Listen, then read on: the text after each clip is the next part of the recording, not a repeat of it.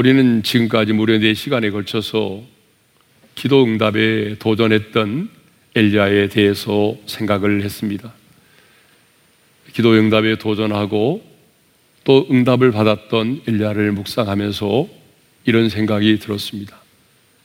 기도의 응답도 중요하지만 기도의 응답 그 이유가 더 중요하구나. 기도의 응답 그 이유가 더 중요하다는 생각이 들었습니다. 엘리야는요, 그 응답 그 이후에 조용히 앉아서 응답으로 내리는 비를 감상하면서 앉아 있지 않았습니다. 그동안의 치열한 영적인 전투로 인한 피곤함도 있었겠지만 그 피곤함 때문에 누워 있지도 않았습니다. 엘리야는 여호와의 능력이 자신에게 임하자 허리를 동여매고 빗속을 뚫고 비를 흠뻑 맞으면서 달려 나갔습니다. 그리고 마차를 타고 갈멜산을 내려가는 아방 앞에서 달려 나갔습니다. 왜 엘리야는 갈멜산에서 이스라엘까지 약 25km나 되는 그 먼 거리를 비를 맞으면서 아하방 앞에서 달려 나갔을까요? 그것은 바로 이스라엘 백성들에게 응답의 그 기쁜 소식을 빨리 전하고 싶어서입니다. 더 나아가 아방에게, 아방에게 하나님의 하나님 되심을 드러내기 위해서였습니다. 아방이요. 지금 내리는 비가 우연히 내리는 비라고 생각하십니까? 아니, 당신이 믿는 바알의 신이 내린 비라고 생각하십니까? 지금 내리고 있는 비는 내가 이 비를 지면에 내리리라고 말씀하신 하나님께서 나의 기도를 들으시고 지금 우리 가운데 내리고 있는 것입니다. 그러므로 내가 믿는 하나님만이 참 신이십니다. 내가 믿는 하나님만이 약속을 지키시는 신실하신 하나님이십니다. 내가 믿는 하나님은 하늘의 문을 열고 닫을 수 있는 전능하신 하나님이십니다. 그러므로 당신도 속히 회개하고 이제 바알의 신을 버리고 내가 믿는 하나님을 믿을 수 있기를 바랍니다. 이렇게 하나님을 시하면서 엘리야는 아방 앞에서 달려 나아갔습니다. 자, 이것을 보게 되면 기도의 응답 그 이유가 더 중요하다고 하는 것을 우리가 알 수 있죠. 그런데 우리는 많은 경우에 기도의 응답을 받으면 한순간의 감사로 끝내버릴 때가 참 많이 있어요. 어떤 분은 주님 감사합니다. 기도의 응답해 주셔서 감사합니다. 이렇게 감사의, 감사의 헌금을 드리고 그냥 한순간에 끝내버리는 분들이 많이 계세요. 아니, 어떤 사람은요, 분명히 하나님께서 나의 기도를 들어 주셨고, 하나님께서 내게 큰 일을 행하셨음에도 불구하고, 하나님께서 행하신 그 일들을 누군가에게도 알리지 아니하고, 감사치도 아니하고, 아무 일도 없는 것처럼 그냥 지내는 분들이 있습니다. 여러분 절대로 그래서는 안 됩니다. 우리는 이제 하나님께서 내게 행하신 그 일들에 대해서 하나님이 나의 기도를 들으시고 응답하신 그 일에 대해서 우리는 침묵해서는 안 됩니다. 왜 하나님께서 나의 기도를 들으시고 응답하셨는지를 곰곰이 생각해 보아야 됩니다. 왜 하나님은 나의 기도를 들으셨을까? 왜 하나님은 나의 기도에 응답하셨을까를 생각해 보아야 됩니다. 그래서 엘리야처럼 기도의 응답을 받았다고 한다면 그 응답의 기쁨을 나홀로 간직하지 말고 내 주변의 사람들과 함께 적극적으로 나누셔야 됩니다. 그리고 기도의 응답을 통해서 나타내 보여주신 그 하나님의 하나님 되심을 주변의 사람들과 나누어야 됩니다. 저는 근본에 이 기도의 응답을 통해서 내가 믿는 하나님이 이런 분이심을 깨닫게 되었습니다. 이렇게 나누어야 됩니다. 여러분 이것이 뭘까요? 이것이 바로 간증인 것입니다. 그런데 오늘 본문을 보게 되면 엘리야는요 안타깝게도 기도의 응답 그 이후에 무너졌다는 사실입니다. 영적인 침체에 빠졌다는 것이에요. 자, 3절을 보게 되면 하나님의 사람 엘리야가 갑자기 자기의 생명을 위해서 일어나 도망을 치기 시작합니다. 우리 3절의 말씀을 함께 읽겠습니다. 다 같이요. 그가 이 형편을 보고 일어나 자기의 생명을 위해 도망하여 유다에 속한 부엘세바에 이르러 자기의 사한을 그곳에 머물게 하고 자 엘리야가 갑자기 일어나 자기 목숨을 위하여 도망을 치기 시작한 것이죠. 여러분 왜 엘리야가 자기의 생명을 위해서 일어나 도망을 쳤을까요? 그것은 아하방의 부인 이세벨이 자신을 죽이려고 했기 때문입니다. 1절을 보게 되면요. 갈멜산에 있었던 그래서 갈멜산에서 하나님이 행하셨던 일을 경험한 이 아하방이 이제 자신의 왕궁으로 돌아왔습니다. 그리고 그 왕궁에 있던 자기의 부인 이세벨에게 그동안에 있었던 일들을 자세하게 고합니다. 자, 우리 1절의 말씀을 읽겠어요. 다 같이요. 아합이 엘리야가 행한 모든 일과 그가 어떻게 모든 선지자를 칼로 죽였는지를 이세벨에게 말하니 갈멜산에서 어떤 일이 있었어요? 자, 엘리야가 기도함으로 인해서 3년 6개월 동안 내리지 않던 그 땅에 비가 내렸죠. 뿐만 아니라 바로 그 전에는요. 바알의 선지자와 엘리야가 영적인 전쟁을 치렀는데 바알의 숭배자들이 바알의 선지자들이 패배를 당해서 850명이 목숨을 잃게 된 것입니다. 이렇게 갈멜산에서 있었던 이야기를 아하방이 자기의 부인에게 그대로 자세하게 전달을 했습니다. 그런데요, 이 소식을 들은 이세벨은 어떻게 반응했을 것 같아요? 끓어오르는 분노를 감추지 못했습니다. 그래서 2절 상반절에 보게 되면요. 이렇게 말하죠. 함께 읽겠습니다. 다 같이요. 이세벨이 사신을 엘리야에게 보내어 이르되 내가 내일 이맘때에는 반드시 내 생명을 저 사람들 중 한 사람의 생명과 같게 하리라. 이세벨은요 곧바로 사신을 엘리야에게 보내 가지고 내가 내일 이맘때에 반드시 내 생명을 취하겠노라고 했습니다. 반드시 너를 죽여 복수하고야 말겠다는 것이죠. 내일 이맘때라고 하는 시간까지 정하여 통보한 것을 보게 되면 이것은 단순한 협박이 아님을 알 수가 있습니다. 그런데요, 이 소식을 들은 엘리야는 어떻게 반응했을 것 같아요? 이 소식을 들은 엘리야는 여러분 이세벨이 자신을 죽이려 한다는 소식을 들었을 때에 두려워 떨었습니다. 겁이 났습니다. 너무나 두려웠어요. 그래서 자기의 생명을 위해서 일어나 도망을 쳤던 것입니다. 그런데 우리가 그동안의 엘리야를 묵상하면서 우리가 보았던 엘리야의 모습은 아니지 않습니까? 원래 엘리야는 그런 사람이 결코 아니었습니다. 결코 죽는 것도 두려워하지 않았던 사람이죠. 엘리야는 자신을 잡아 죽이려는 아하방을 3년 만에 다시 만났을 때도 결코 두려워하지 않았습니다. 조금도 두려워하지 않고 이렇게 말했어요. 자, 열왕기상 18장 18절의 말씀을 함께 읽겠습니다. 다 같이요. 내가 이스라엘을 괴롭게 한 것이 아니라 당신과 당신의 아버지의 집이 괴롭게 하였으니 이는 여호와의 명령을 버렸고 당신이 바알들을 따랐습니다. 엘리야는 당신과 당신의 아버지의 집이 여호와의 명령을 버렸고 바알을 숭배하였기 때문에 이러한 기근이 이러한 재난이 이러한 재앙이 우리 가운데 임했다라고 담대히 선포했습니다. 엘리야는 당시의 최고의 권력자요. 자신을 지금 잡아 죽이려고 혈안이 되어 있었던 아하방, 아하방에게 주저함이 없이 담대히 바로 당신 때문이라고 그렇게 말을 했습니다. 자, 이것을 보게 되면 엘리야는요, 권력에 굴복하지 않았습니다. 죽는 것도 두려워하지 않았습니다.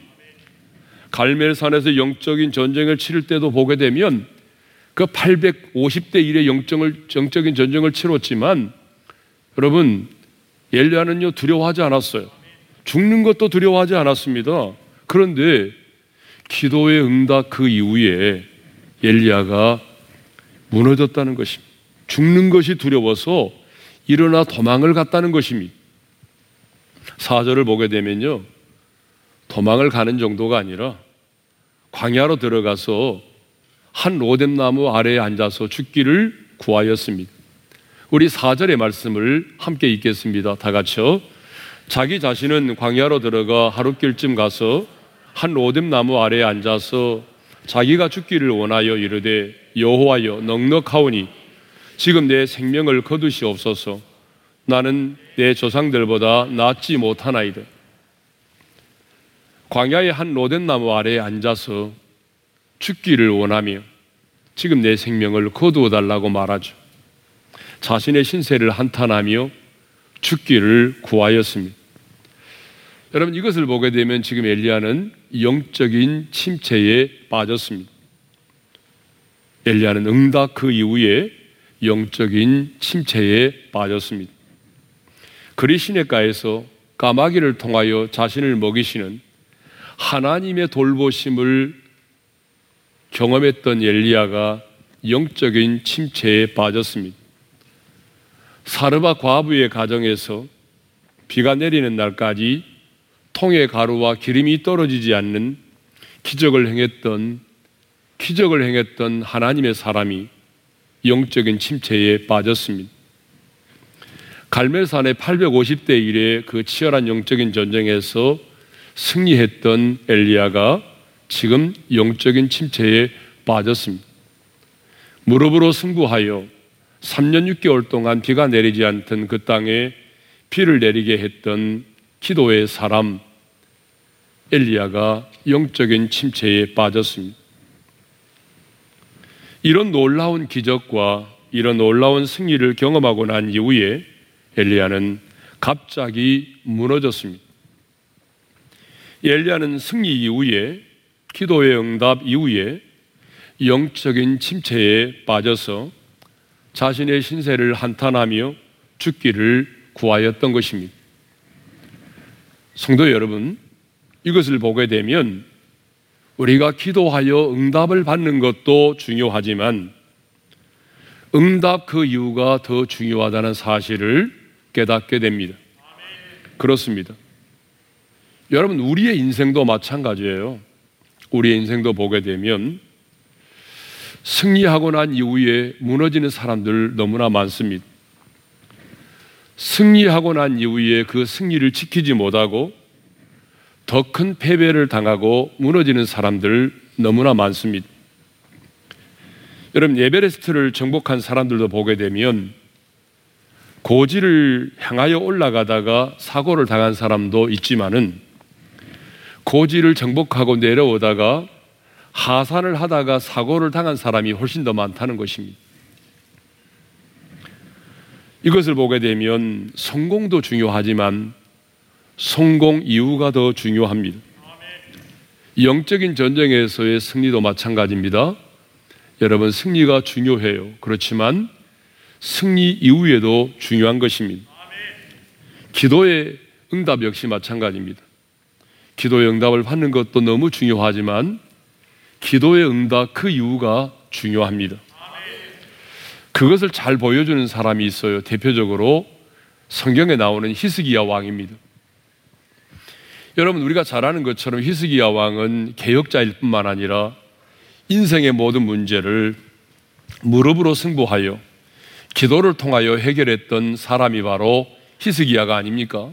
당시 최강대국인 아수르 군대가 이스라엘을 침공하여 왔을 때에 히스기야는 성전에 들어가 하나님 앞에 간구하였습니다.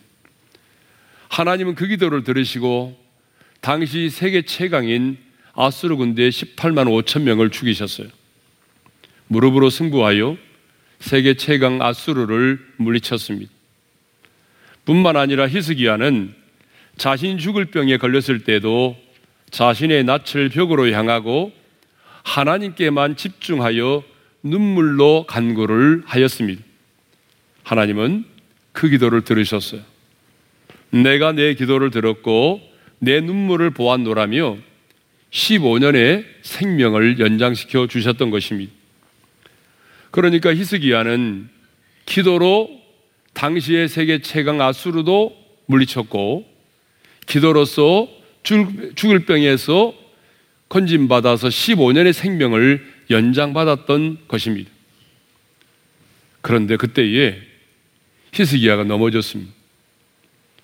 여러분 엄청난 그런 승리를 경험하고 난 이후에 히스기야가 무너졌습니다. 어떻게 무너진지 아시죠?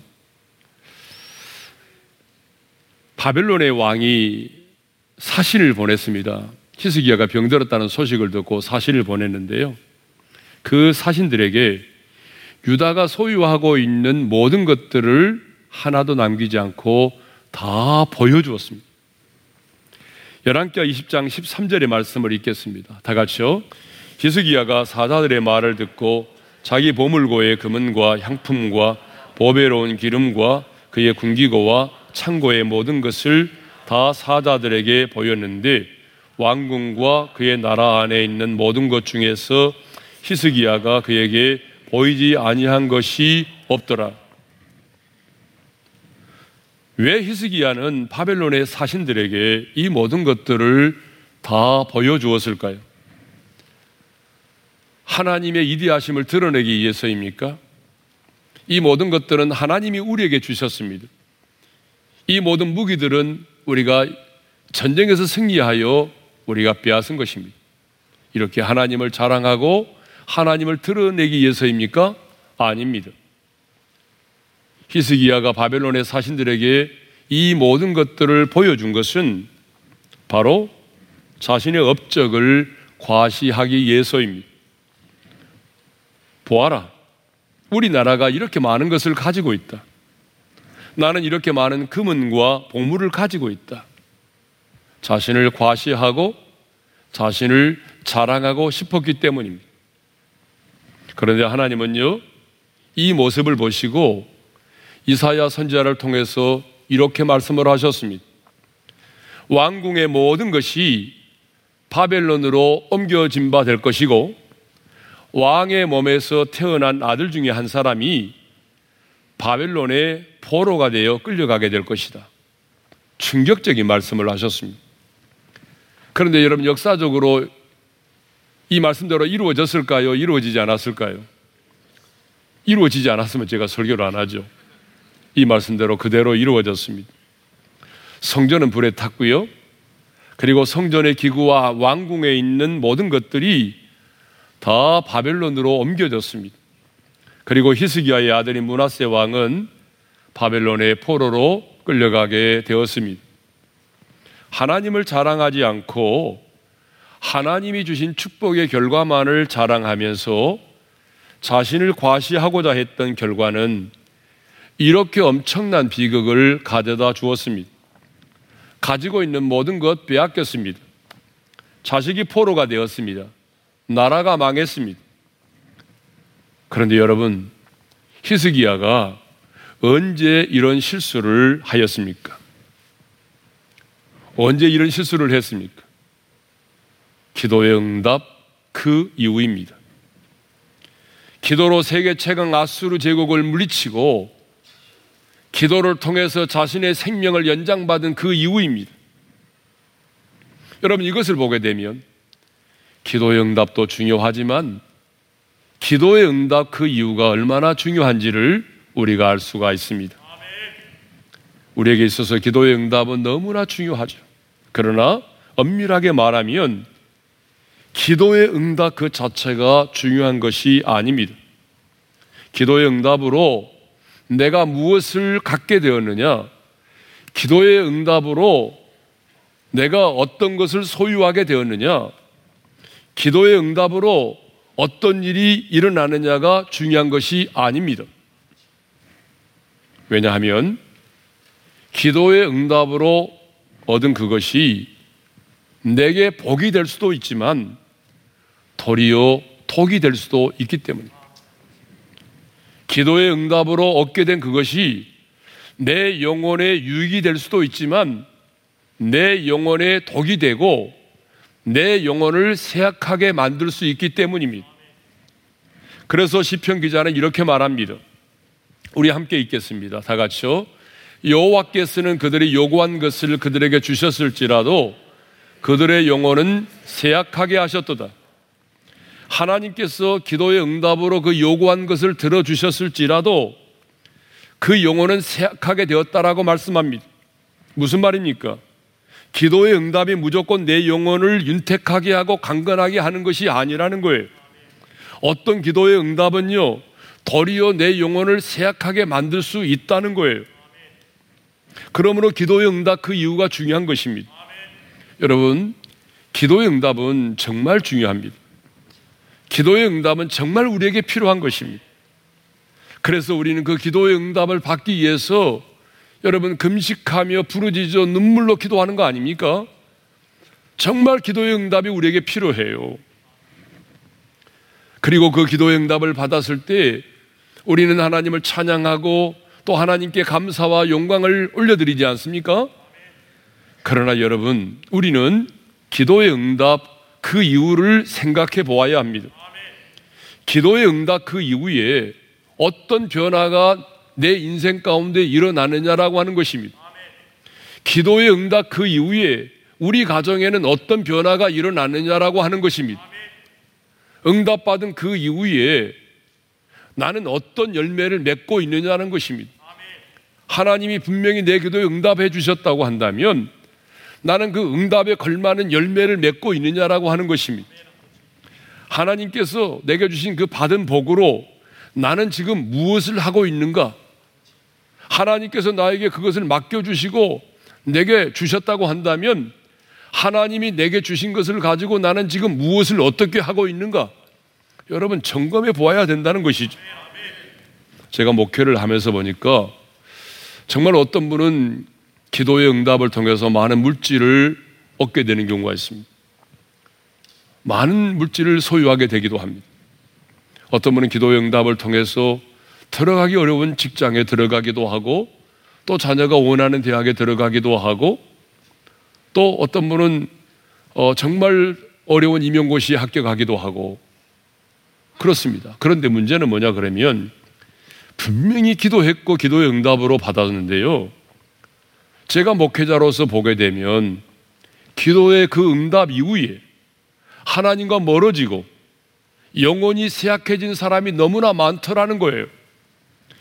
기도의 응답 이후에는 너무 좋아했는데 시간이 지나고 나면서 보니까 점점 점점 하나님과 멀어지게 되고 그 영혼이 쇠약하게 되는 경우들을 너무나 많이 봤습니다.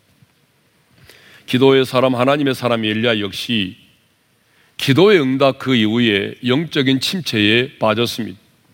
그런데 로이드 존스 목사님은요, 이 영적인 침체를 넓은 의미의 우울증으로 보았습니다.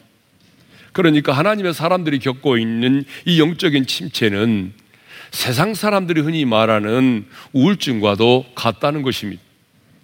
그러므로 앞으로 저는 이 영적인 침체를 다룰 때에 우울증이라는 말을 함께 병행하여서 사용하도록 하겠습니다. 그러면 기도의 응답 그 이후에 엘리야는 왜 영적인 침체에 빠졌을까요? 여러분, 왜 사람들은 우울한 감정에 사로잡힐까요? 왜 사람들이 우울증에 걸리고 영적인 침체에 빠지게 될까요? 여러분, 사람들이 이렇게 우울한 감정에 사로잡히고 영적인 침체에 빠지게 되는 데는 그 이유가 한두 가지가 아닙니다. 여러분, 그 이유는 너무나 다양합니다. 정말 다양하죠. 여러분 주변에 우울증을 경험하고 있는 사람들을 보십시오. 이유가 너무 다양합니다.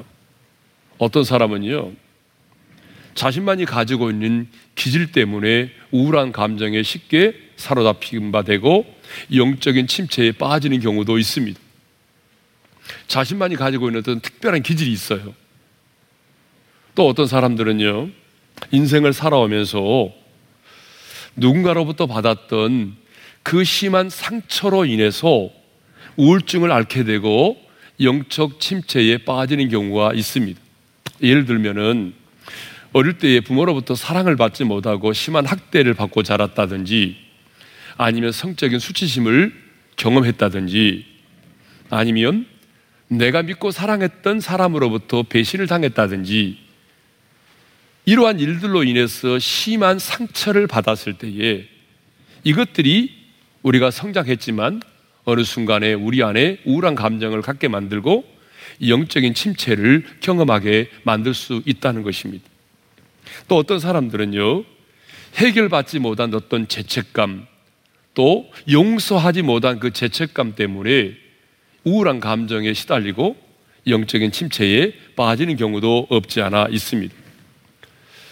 자, 이렇게 이유가 다양하기 때문에 우리는 그 모든 것들을 살필 수가 없고 오늘 본문에 나와 있는 엘리야는 그러면 왜 이렇게 우울한 감정에 사로잡히고 영적인 침체에 빠졌는지 오늘 본문에 나와 있는 엘리야를 중심으로 해서 그 이유를 살펴보겠습니다. 그건 두 가지입니다. 첫째로 칭찬과 인정과 보상을 받지 못할 때입니다. 사실 엘리야는요 목숨을 걸고 바알의 선지자들과 영적인 전쟁을 치루었습니다. 갈멜산에 올라가서 기도할 때도 대충 기도하지 않고 여러분 땅에 꿇어 엎드려 얼굴을 무릎 사이에 놓고 일곱 번까지 가서 기도했잖아요. 이 말은 무슨 말입니까? 그만큼 목숨 걸고 간절히 기도했다고 하는 것을 말합니다. 그래서 하나님만이 참 하나님이심을 드러냈고 하나님의 하나님 되심을 드러내었습니다. 그런데 놀라운 것은 엘리야가 이런 승리 이후에 기도의 응답 이후에 영적인 침체에 빠졌다는 것입니다. 그 이유가 뭘까요? 여러분 성경은 직접적으로 언급하고 있지 않지만 우리는 짐작하여 알아볼 수 있습니다. 엘리야는 내심 하나님으로부터 어떤 인정과 칭찬과 보상을 받기를 원했습니다.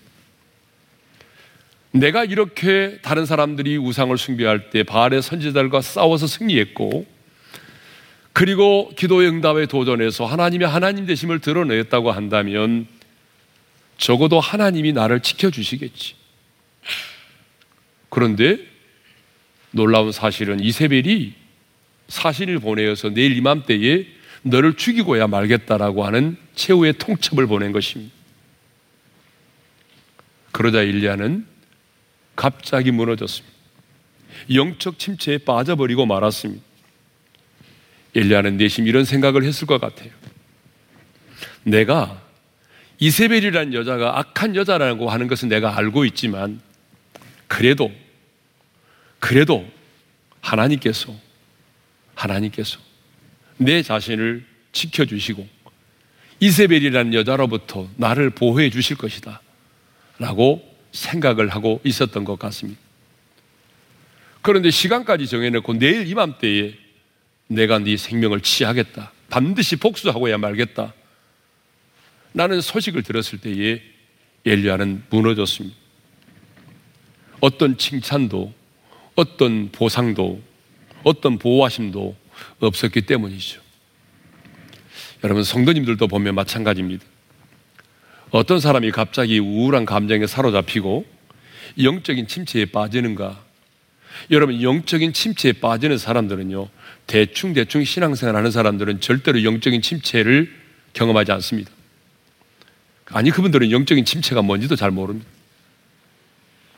대부분 영적인 침체를 경험하는 사람들은 다른 사람보다도 더 많은 물질과 시간을 들이고 다른 사람보다도 더 많이 헌신하고 충성한 사람들입니다. 다른 사람들보다도 더 열심히 헌신하고 충성했던 사람들이 어느 한순간에 갑자기 마음이 무너지고 우울한 감정에 사로잡히고 영적인 침체에 빠지는 것입니다. 여러분 왜 그럴까요? 아무도 나를 알아주지 않는다는 이유죠. 내가 그렇게 헌신하고 충성을 했는데 왜 사람들은 알아주지 않는 거야?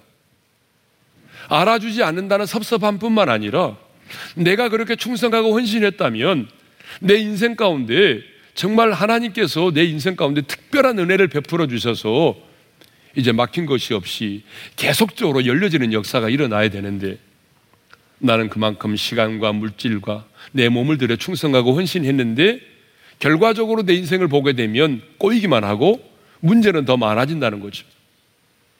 그럴 때 하나님에 대한 섭섭함, 하나님에 대한 원망, 여러분 이런 것들이 겹치면서 우리가 영적인 침체에 빠지게 되는 것입니다. 결혼을 해서 아이를 낳고 힘든 직장 생활을 하면서도 두 아이의 엄마로서 최선을 다했는데 나는 나름대로 최선을 다했는데 남편이 그 사실을 몰라줍니다. 왜 이렇게 집안이 엉망이냐고 호통을 칩니다.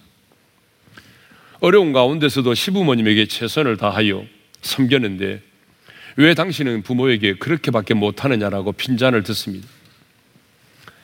자식의 뒷바라지를 위해서 정말 몸이 부서지도록 최선을 다했는데 자녀가 부모의 마음을 이해해 주지 못합니다. 여러분, 그럴 때 어떻습니까? 우리의 마음이 무너지는 것입니다. 우리 마음이 흔들립니다. 여러분, 그렇습니다. 사람들은요, 사랑하는 사람들로부터 인정을 받지 못하고 내가 행한, 행한 일에 대해서 정당한 보상을 받지 못하면 자기 연민에 빠지고 영적인 침체에 빠지는 것입니다. 엘리야가 그랬습니다. 두 번째는 하나님을 바라보지 않고 자신이 처해 있는 형편만을 바라보았기 때문에 그렇습니다.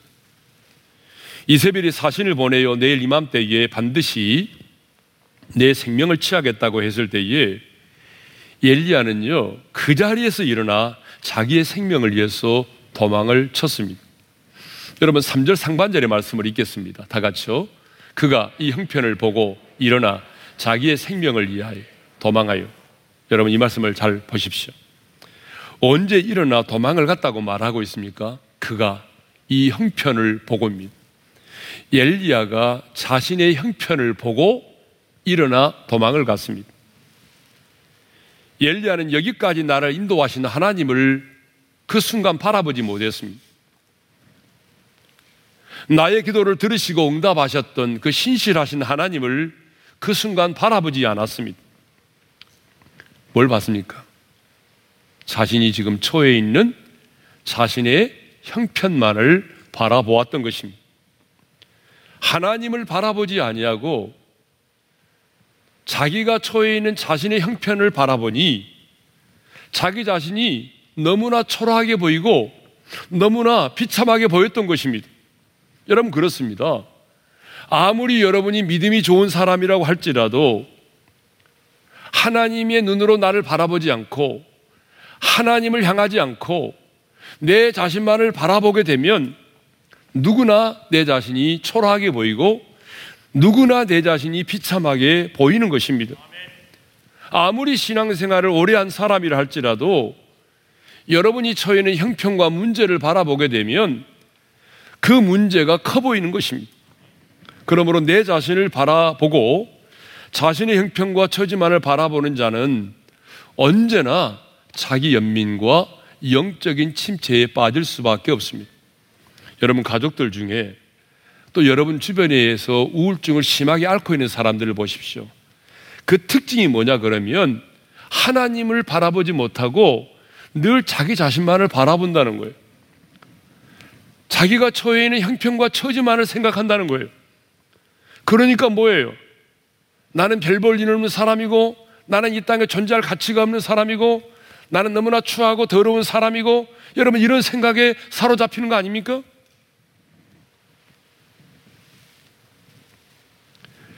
그런데 여러분, 이렇게 하나님을 바라보지 못하고 내 자신과 내가 처한 형편만을 바라보면요. 자신도 모르게 사람이 굉장히 조급해진다는 거예요. 마음이 급해지죠. 여러분, 영적 침체에 빠질 때 나타나는 증상이 뭐냐 그러면 굉장히 초조해진다는 거예요. 여러분, 엘리야는 지금까지 하나님의 음성을 들으면서 주님의 인도하심을 따라 살아왔던 사람이잖아요. 예? 엘리야는 결코 조급한 사람이 아니거든요. 하나님께서 그리 시냇가로 가라 할 때도 그때도 하나님의 음성을 듣고 하나님의 말씀에 순종하여 그리 시냇가에 가서 숨어 지냈잖아요. 시냇물이 말랐을 때는 사르밧 과부의 집으로 가라. 주님의 음성을 듣고 그곳으로 가서 기적을 행했잖아요. 정말 지금까지 엘리야는 하나님의 음성을 듣고 행동으로 옮기는 삶을 살아왔습니다. 3년 6개월도 기다릴 줄 아는 기다림의 사람이 바로 엘리야였어요. 그런데 본문을 보게 되면 엘리야는 이세벨이 자신을 죽이려 한다는 소식을 들었을 때에 아무리 본문을 봐도 엘리야는 그 순간 기도에 무릎을 꿇지 않았어요. 엘리야는 그 순간 하나님께 묻지도 않았어요. 하나님, 지금 이세벨이 나를 죽인다고 하네요. 내일 이맘때에 어떻게 하면 좋아요? 제가 여기 있어야 돼요? 아니면 제가 도망을 가야 돼요? 피난을 가야 돼요? 여러분, 이전 같으면 물었을 거 아니에요. 그런데 엘리야는 묻지도 않았어요. 하나님의 음성을 들으려고 하지도 않았어요. 그 조급한 마음에 이세벨이 나를 죽이려고 한다고 하는 그 소식을 듣고 조급한 마음에 자신의 형편만을 보고 자신의 생명을 위해서 도망을 간 거죠. 여러분, 엘리야는요, 기도의 응답 그 이후에 영적인 침체에 빠졌습니다. 왜 하나님의 사람 엘리야가 기도의 응답 그 이후에 영적인 침체에 빠졌습니까? 기대했던 보상과 칭찬은 없고 이세벨이 자신을 죽이려고 했기 때문이죠. 하나님을 바라보지 않고 자신의 형편만을 바라보았기 때문입니다. 여러분 이것을 보게 되면 기도의 응답 그 이유가 더 중요합니다. 어떤 상황 가운데 있을지라도 여러분 자신의 형편을 바라보기 이전에 잠잠히 하나님만을 바라볼 수 있기를 바랍니다. 그런 신앙의 고백을 담아서 찬양합니다. 나의 영혼이 잠잠히 하나님만 바라며 나의 영혼이 잠잠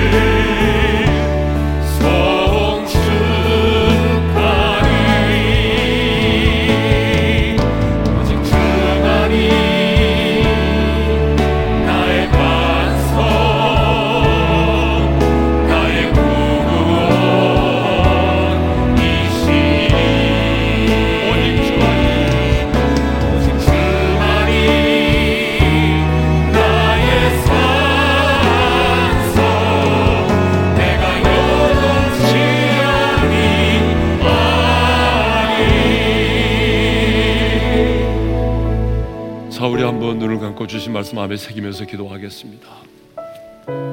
엘리야는 기도의 사람입니다. 기도 응답에 도전해서 하나님만이 살아계신 참 하나님이시고 하나님의 하나님 되심을 드러내었던 사람입니다. 그런데 놀랍게도 기도의 사람 엘리야가 응답 그 이후에 무너졌습니다. 이세벨이 자신을 죽이려 한다는 소식을 듣는 순간에 영적인 침체에 빠졌어요. 그래서 하나님께 묻지도 않고 하나님 얼굴을 구하지도 아니하고 일어나 도망을 치기 시작했습니다. 로덴 나무 그늘에 앉아서 죽기를 구하며 자기의 신세를 한탄했어요. 성도 여러분, 우리도 그럴 수 있습니다. 기도의 사람이 엘리야가 무너졌다면 여러분 우리도 충분히 무너질 수 있습니다. 내가 남보다 도 열심히 헌신하고 충성하고 헌신했는데 보상은커녕 아무도 나를 알아주지 아니하고 내 인생 가운데 어려운 일이 생길 때 우리는 하나님에 대한 섭섭한 마음이 생기면서 내 마음이 무너질 수 있어요. 혹시 우리 중에 직장에서 가정에서 신앙생활을 하면서 내가 남보다도 열심히 충성하고 헌신하고 최선을 다했는데 그럼에도 불구하고 인정받지 못하고 보상받지 못해서 마음이 힘든 분 계십니까? 마음이 무너진 분이 계십니까? 성령 하나님께서 오늘 여러분의 마음을 위로하시고 성령 하나님께서 여러분의 마음을 다시 새롭게 세워주시기를 원합니다. 엘리야는 이세벨이 보낸 사신의 말에 내가 내일 이맘때에 너를 반드시 너의 생명을 취하겠다라고 했을 때에 하나님을 바라보지 않았어요. 자신의 형편만을 바라보았어요. 그래서 무너졌어요. 그래서 조급한 마음으로 도망을 갔어요. 여러분, 우리도 마찬가지입니다.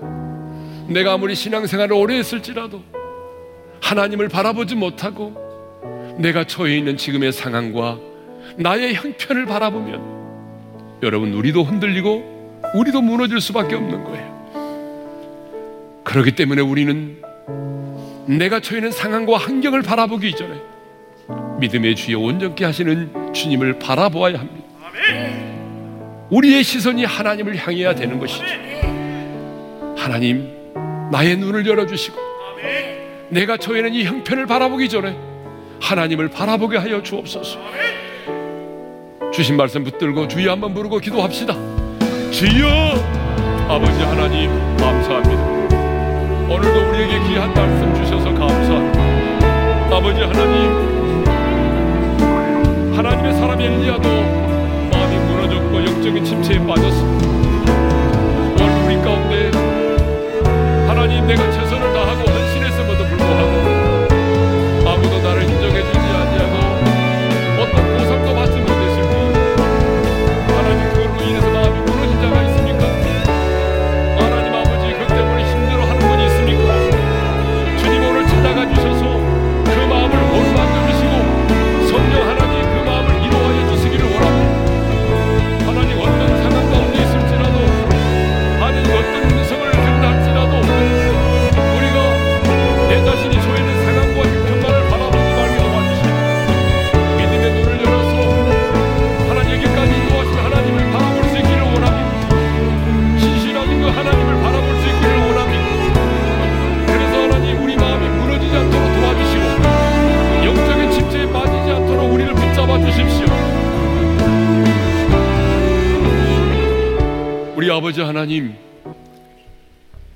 사랑하는 성도들 가운데 내가 최선을 다하고 충성하고 헌신했음에도 불구하고 내 남편이 나의 부모가 내 직장의 동료와 상사가 아니 누군가가 나를 알아주지 않고 정당한 보상을 받지 못했을 때에 그 일로 인해서 마음이 무너지고 힘들어하는 지체가 있습니까? 성령님 오늘 찾아가셔서 그 마음을 어루만져 주시고 그 마음을 위로하여 주시고 다시 한번 세워 주시기를 간절히 원합니다. 엘리야처럼 안타까운 소식을 들었을 때에 내 인생에 고난이 겹칠 때에 하나님을 바라보지 못하고 내가 처해 있는 상황과 형편만을 바라보며 마음이 무너져 내리는 성도가 있습니까? 주님, 오늘 그의 눈을 열어 주십시오. 내가 있는 지금의 상황과 형편을 바라보지 말게 도와주시고 하나님을 바라보게 도와주십시오. 여기까지 나를 인도하시고 나를 도와주신 그 하나님을 바라보게 도와주옵소서. 그래서 하나님 영적인 침체를 극복하고 이겨내게 하여 주옵소서. 이제는 우리 주 예수 그리스도의 은혜와 하나님 아버지의 영원한 그 사랑하심과 성령님의 감동, 감화, 교통하심이 응답 그 이후에 영적인 침체가 올 수 있다는 사실을 생각하면서 내가 최선을 다했지만 그래서 내가 그런 인정과 보상을 받지 못했을지라도 아니 안타까운 소식 앞에서 내가 내 자신의 행편과 처지만을 바라보지 아니하고 하나님만을 바라봄으로 영적인 침체를 극복하고 하나님의 사람으로 당당히 살아가기를 소망하는 모든 성도들 위해 이제로부터 영원토로 함께 하시기를 축원하옵나이다. 아멘.